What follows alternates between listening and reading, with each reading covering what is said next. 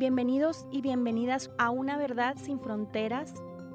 Podcast de conversaciones sobre el exilio colombiano en México que la Comisión para el Esclarecimiento de la Verdad, la Convivencia y la No Repetición de Colombia, en colaboración con la Universidad Iberoamericana, presenta. Este es un espacio de conversaciones profundas y cercanas con víctimas del conflicto armado colombiano en el exterior colectivos de colombianos organizados en México y organizaciones de la sociedad civil que tienen trabajo con población migrante, refugiada y solicitante de refugio. Tenemos el gusto de acompañarles Pablo Reina y Diana Silva. Bienvenidos una vez más a un capítulo de Una Verdad sin Fronteras, conversaciones sobre el exilio colombiano en México. El día de hoy nos acompaña Lady Joanne Rondón Arevalo. Ella es abogada, maestra en defensa y promoción de los derechos humanos, activista e integrante del colectivo por la paz en Colombia. Buen día, Lady, ¿cómo estás? Buen día, Diana, muy bien. Muchas gracias por la invitación. Quisiéramos que nos contaras un poco y quisiéramos una reflexión general sobre la solidaridad en tiempos de pandemia, particularmente con población migrante y población exiliada me gustaría que nos contaras un poco qué actividades están haciendo, de qué se trata su proyecto y ahí vamos conversando. Para entrar en contexto, Diana, te comento que yo soy parte de una organización de colombianos y colombianas que se llama Colpaz, Colectivo por la Paz en Colombia desde México. Bueno, este proyecto surge con la firma en noviembre de 2016 del Estado colombiano y el gobierno de turno con las Fuerzas Armadas del acuerdo final para la terminación del conflicto y construcción de una paz estable y duradera. El acuerdo de paz, como lo conocemos comúnmente, ¿no? Eh, nosotros tenemos como objetivo que se materialice, sea una realidad la paz en Colombia, ¿no? La reparación integral a las víctimas, entre, entre otras. Este grupo se dedica principalmente al activismo y a visibilizar la violencia sistemática de derechos humanos que se encuentran en Colombia. Entonces nosotros lo que hacemos es por lo menos informes eh, que se tratan la violación, el genocidio que se está presentando en el Estado colombiano. Y no sé si es el momento, pero quisiera comentar un poco, pues, qué es lo que está pasando respecto a este tema. Por lo menos en nuestro último informe encontramos que tenemos en el solo mes de septiembre 11 líderes sociales asesinados, eh, 5 combatientes de las FARC asesinados, se presentan tres genocidios, donde se 18 masacres o genocidios, donde mueren 73 personas. Esto solo en el mes de septiembre. Esta situación nos hace a nosotros, pues, sentirnos identificados, ser empáticos con la realidad nacional y por eso, pues, nuestro, en nuestro colectivo, pues, intentamos ayudar a todos los migrantes colombianos que se encuentran de manera forzada o voluntaria aquí en México. Muy bien, entonces pues ya tienen más o menos tres años, ¿no? Con Colpaz.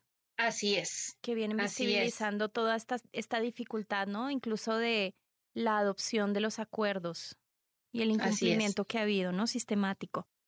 Bueno, cuéntame entonces, antes de, pasar al tema del proyecto, eh, los pasos que me trajeron, quisiera preguntarte cómo Colpaz se vincula con la Comisión de la Verdad.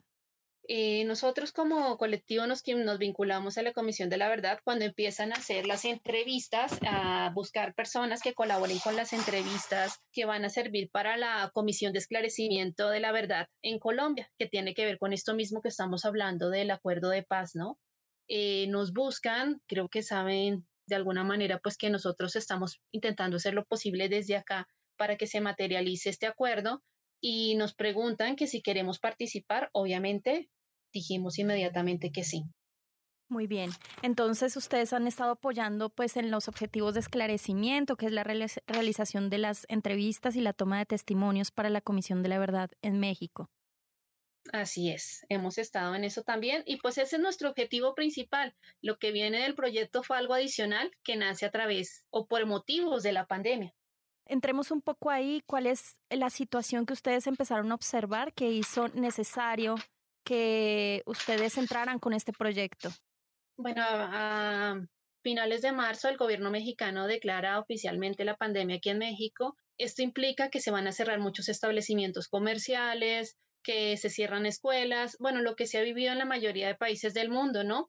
Pero ¿qué, ¿qué pasa con esta situación? Que nosotros nos damos cuenta que nuestros compañeros migrantes colombianos y otras nacionalidades empiezan a presentar situaciones graves de carencia a acceso a derechos humanos. tales como la alimentación, la salud, entre otros. Entonces, en primera instancia, lo que hacemos, así como que se nos ocurre, es hacer una, una recolecta entre amigos.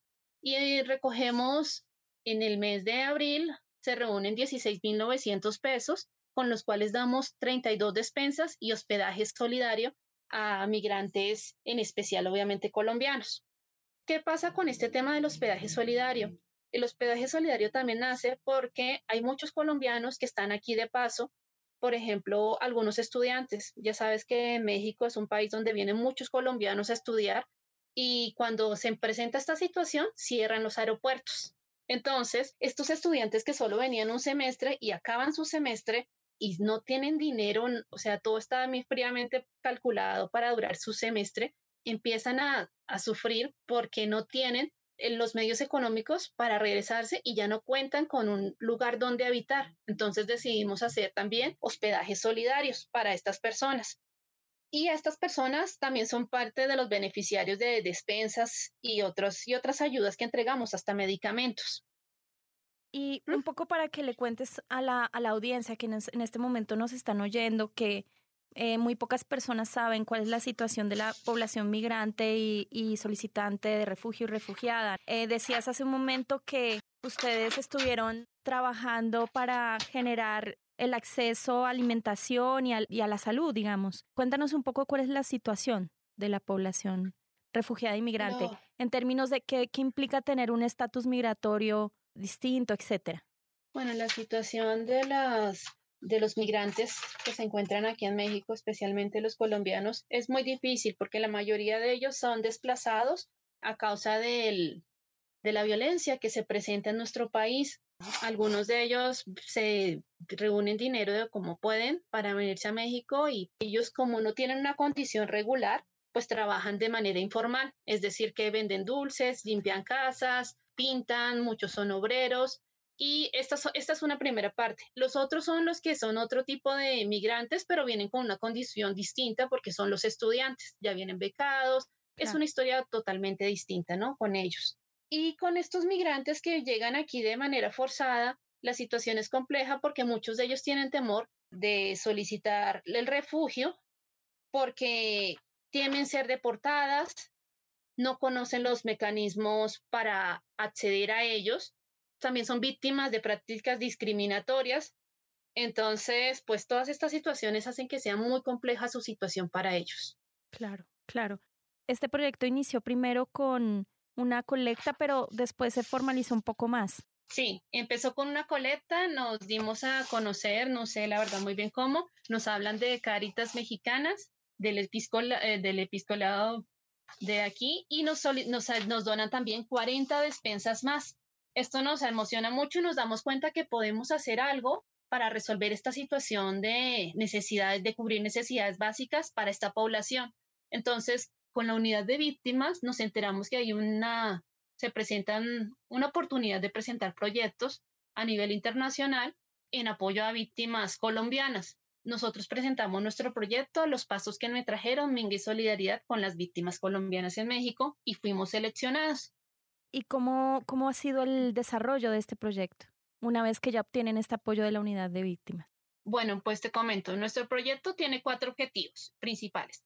Uno es una entrega de despensas solidarias o mercados, como le decimos en Colombia, conformado con productos artesanales y orgánicos, algunos elaborados por mujeres víctimas del conflicto colombiano, otros son productores, productores y productoras campesinos en México que provienen de Guerrero, Xochimilco y otras zonas el siguiente objetivo es un video que trata de las razones de exilio de las colombianas y colombianos en México, en el que participan personas refugiadas víctimas del conflicto armado colombiano.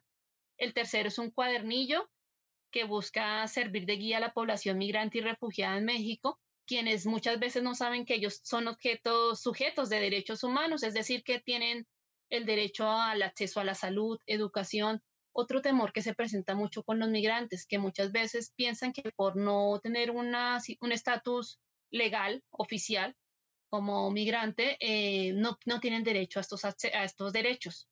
Y por último, hicimos una, una red solidaria de productores y emprendedores aquí en colombianos en México.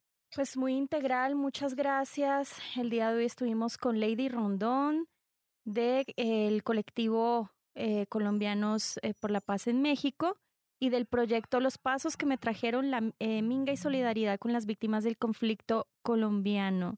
Lady, si quieres terminar con algún mensaje que quieras enviar a quienes nos escuchan, por favor. Gracias. Pues el mensaje más importante es que seamos empáticos y ah, abramos nuestros ojos, nuestro corazón a la realidad nacional que estamos viviendo. Hay muchas personas migrantes, no solo de nuestro país, sino de otras regiones, que se tienen que desplazar no por gusto, sino por necesidad, por lo cual pues debemos ser solidarios con ellos y entender intentar entender esta situación y apoyarles de una manera u otra.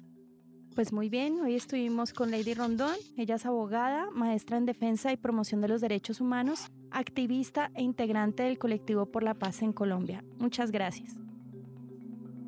Una verdad sin fronteras es un podcast de la Comisión para el Esclarecimiento de la Verdad, la Convivencia y la No Repetición de Colombia, en colaboración con la Universidad Iberoamericana así como con Ibero.2, canal digital de la estación de radio Ibero 90.9. Para mayor información, síguenos a través de las redes sociales, arroba Comisión Verdad C, y para seguir al Nodo México, arroba Nodo México CEP.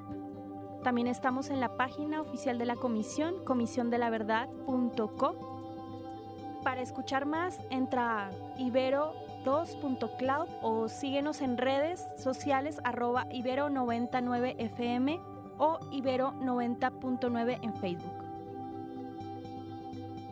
Agradecemos en la producción a Jorge Ceja Morán y en la realización a Uriel Rodríguez.